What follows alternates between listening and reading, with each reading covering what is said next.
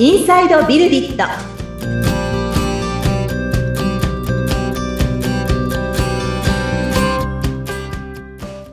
こんにちは株式会社ビルディットの富田ですアシスタントの菅千奈美です。富田さんよろしくお願いいたします。はいよろしくお願いしますさあ今回はどういったお話になりますか？はい、えー、2023年から2024年というこの数回に分けてですね、ええ、えーいろいろと私が感じているところだったり考えていることを共有してきてるんですけどちょっとですね、えー外にも目を向けてというところで、えーいろいろやはりその調査会社だったり統計会社がですねあるいはメディアだったりがこのトレンドの予測ってしてるので2024年っていう単年で見た時のこのトレンドっていうのをこうざっと見ながらコメントしていこうかななんていうふうに思います。はい、どんなのが上がってるんでしょうか？そうですね。まず、えっ、と、昨、前回ですかね。うん、はい。前回お話ししてきた、えーこの人材育成とか教育っていうところでのトレンドっていうところで言いますと、はい、えー2024年の注目、教育キーワードっていうところで言いますと、これ日本教育新聞さんですかね。うん、はい。いくつかキーワード挙げておられますね。まず一つ目、えー教育現場への AI の導入。ほら、やっぱり出てくるわけですよ。出た。ねデータ。もう1個目ですよ。はい、早速。そうですね。はい、はい。何に導入するかみたいなところで言うと、まあ、あんま具体的なこと書いてないんですがう、ん、はい。まあ、あの、新たな技術を教員の方が、やっぱりそれを活用していくにあたっての、なんていうんですかね。この利便性だったり、はい、あとはまあ、懸念点っていうんですかね。うん、うん、はい。信頼性みたいなところですかね。具体的には。まあ、そのあたりは気にした方がいいんだろうな、みたいなところが言及されているようですね。うん。はい。で、えっ、と、2番目、デジタル教科書。なるほど。うん、いやー私今このデジタル教科書って見てもうすぐに思いついたことってはい。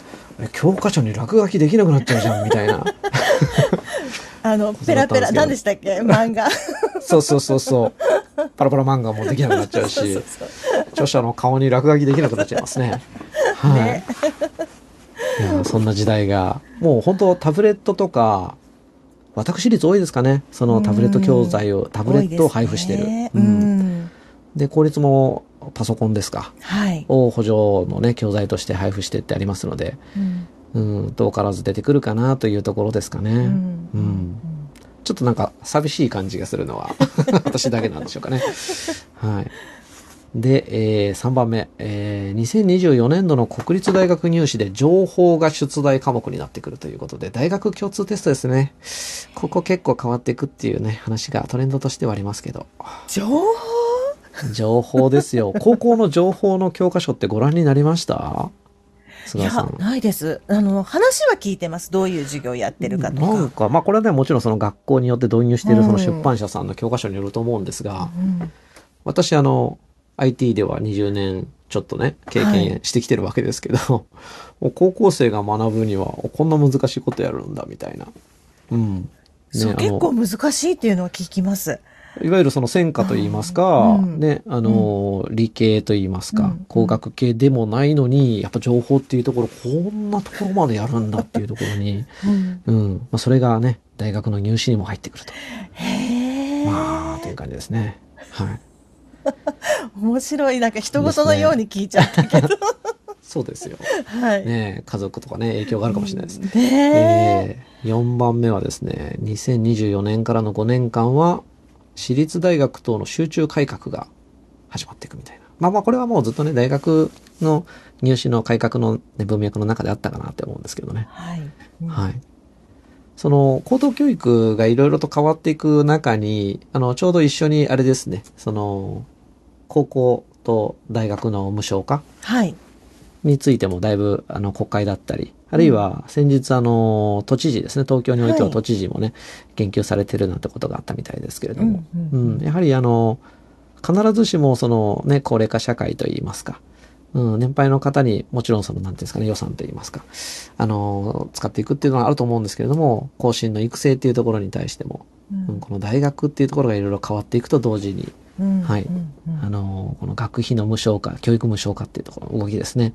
はい注目したいななんていうふうに思ってます。うんはい。で、えー、5番目、本当これ教育の現場の話で私全然この辺の話してないんですけど、えー部活動の地域移行2年目になるっていうね。これ聞くんすよ結構。これ聞きますね。聞きますよね。ううんん。またうん学校の先生大変ですよ。はい休日の部活動の。いや、本当申し訳ないと思いますもん。ねえ うんうんこれがもう地域に移行していって、2025年度末がはい。地域移行完了っていう一応目標があるようですね。うん。なので、えっと、あと1年、ん ?2025 年度末だから、あと2年ちょっとかうん。ですね。はい。そんなことが起こっている。はい。で、えー、6番目、ネクストギガで端末の更新ですね。はい。うんうんまあ、配布する端末が、もうすぐアップデートしないといけないっていうのはね、ありますけれどもね。はい。で、7番目、えー、教員確保。まあ、これは、はあとか言っちゃいましたこれは本当大変なね、課題ですよ。はい。うんうん。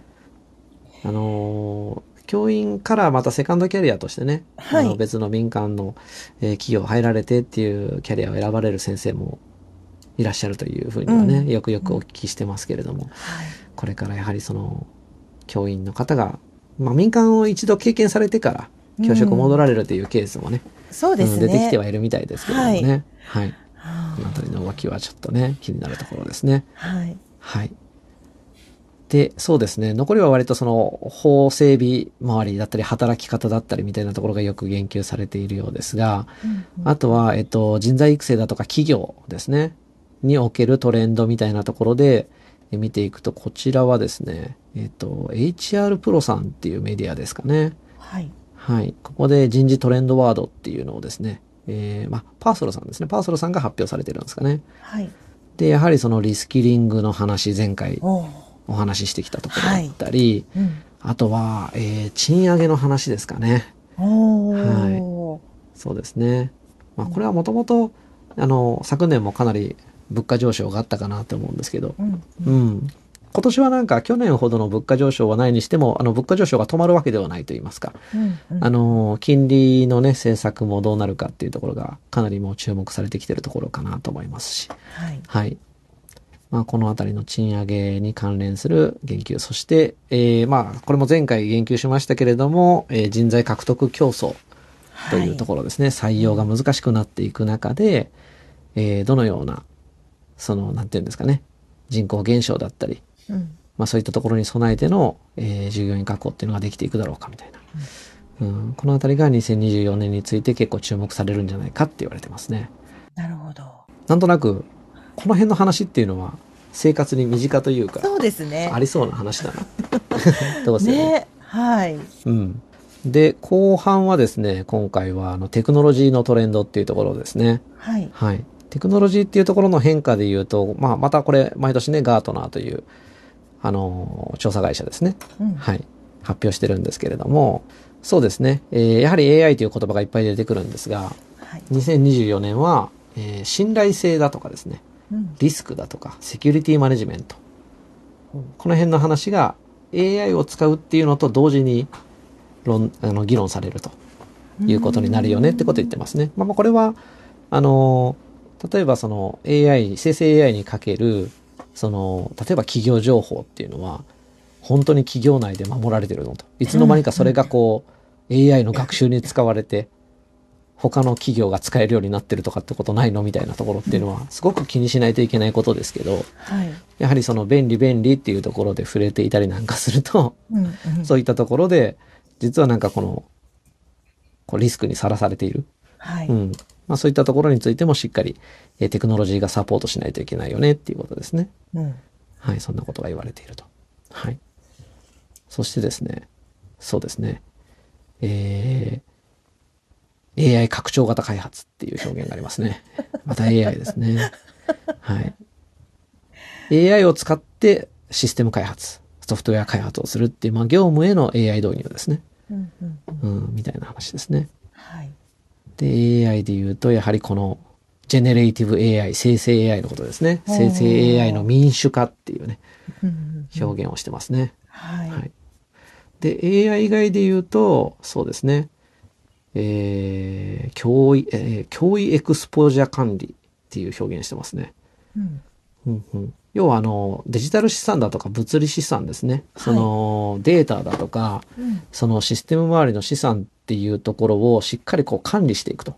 これさっきのセキュリティの話につながると思うんですけどね。そうですね。うんうんうんはいうん。まあこういったこの管理プログラムですね。セキュリティに対してしっかり投資をしているか、みたいなところっていうのは、まあこれまではやっぱり大企業、上場企業等によくね、求められてきたんではないかなって思いますけど、あの、これからその中小企業だったりも含めて、もう IT が、まあ水みたいなもんですから、うん当たり前のものになってきてるんですけど、ただセキュリティはガバガバですと。あの、漏れてるの知りませんでしたではなかなかもう通らない世の中ですので、はい。うん。そこですね。そこに、あの、継続的にしっかり、えー保全をかけていくうんうんみたいなところっていうのは、これからも、えー重要度が高まるかなというところですかね。はい。はい。うん。そしてそうですね、えーここでお伝えするのになんか、えこんな流れがあるんだなっていうのは持続可能なテクノロジーというですね。ほううん。で、まあ、あの、SDGs SDGs。はい。関連なのかなっていうふうに思いますけど、うんあの、周りの IT 企業でもたまに目にするようになったのは、いわゆるその脱炭素ですね。はい。えっと、この文脈は、あの、やはり IT って、その電力を使うので、うん。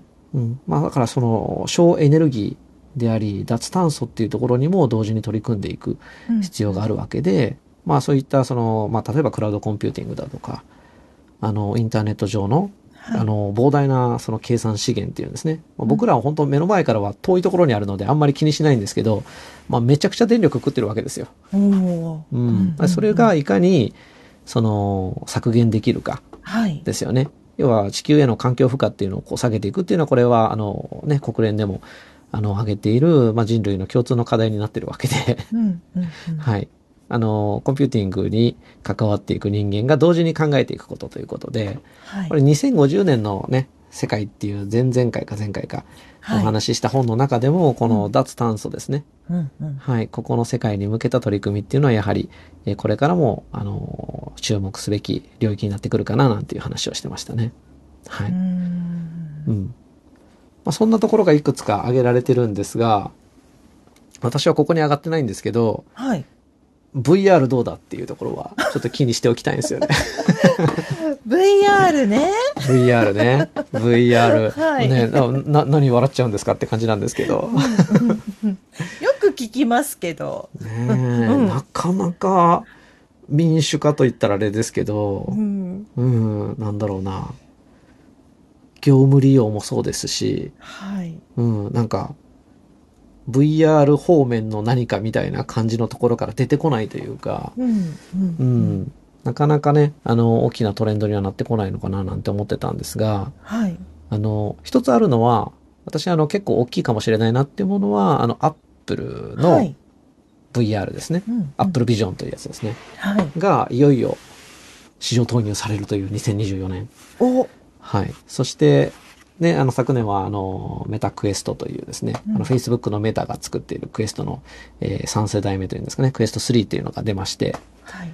えっと、いわゆる VR と MR っていうですね、うんミックスとですね、あのー自分が今見ている、見えてる景色に、えー、まあ、バーチャルはい。の映像をこう投影するっていうような状態ですね。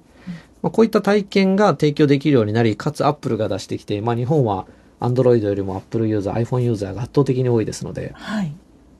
まあ、その人たちが何人、えー Apple Vision を買うのかっていうと、そんなに多くはないかもしれないですが、うん。まあ、何しろ Apple が投入してくる新しい体験と。いねうところでここは大きいかもしれないですよねね。今年こそ、みたいな。今年こそ、みたいなね。あの、電子書籍とかがな似たようなところがあったと思ってて。はい。電子書籍元年、電子書籍元年って何年か電子書籍元年が続いたんですが、あの、うんうんうん去年とかがもう半分ぐらいは確か電子書籍だってね。はい。うん流通として増えてきてねる、聞きますよね。うん。まあ、何年かやっぱ経っていく中で、うんこう少しずつ、えー世の中に対して浸透していくはい。ことを考えたときに、そのみんながこの VR であり拡張現実ですね。うん。今見てるその景色の上に多分デバイスは小型化が進むでしょうと。はい。えー誰にでも使いやすいものになっていくでしょうっていう世界が来たときに、うんその拡張現実の中で私たちが提供しているようなシステム開発サービスそしてまあ特に注力している人材教育だとか、えー人材育成っていう領域でのこの VR の活用 MR の活用はどう変わっていくのか、みたいなところはやはりあの事例も含めてあの今今今直接ですねそこにこうトライといいますか、うん具体的なプランが私たちがあるわけじゃないんですけど、まあ、しっかり見ておきたい領域かなというふうには思ってますね。うん、なるほどね。うん、そうか。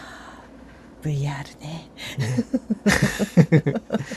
まだまだですかねどうですかねどう、どう、どうなんでしょうね。でも何か大きくはいね、変化するかもしれないし、今年。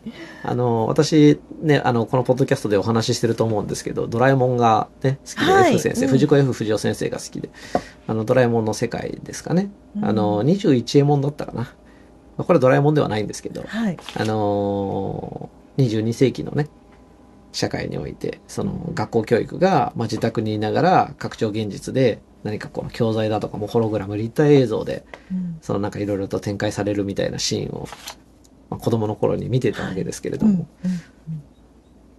まあ、車はまだ飛ばないですけどね、はい。どうですかね？車が飛んだりだとか自宅にいて立体映像を使って教育に触れるだとか、うん。みたいなのっていうのは、まあ、言ってそんな遠くないのかなっていうね、うん。そんな気はしてますね、うん。はい、はい。そんな未来の話をしてこの数回のシリーズを終わりたいと思います、面白かったですね。まあ、未来の話はねはい。はいワクワクしますよねはい、はい面白かったです。はい番組を聞いてご感想やご質問、お問い合わせなどがありましたら、番組説明欄に富田さんの会社の URL を記載しておりますので、そちらからお願いいたします。はい。この番組は Apple Podcast、Google Podcast、Amazon Music Podcast、Spotify の各サービスでもお楽しみいただけます。番組を聞いて気に入っていただけた方は、購読やフォローの設定していただけますと、えー毎週最新のエピソードが届くようになります。はい。富田さん、ありがとうございました。はい。ありがとうございました。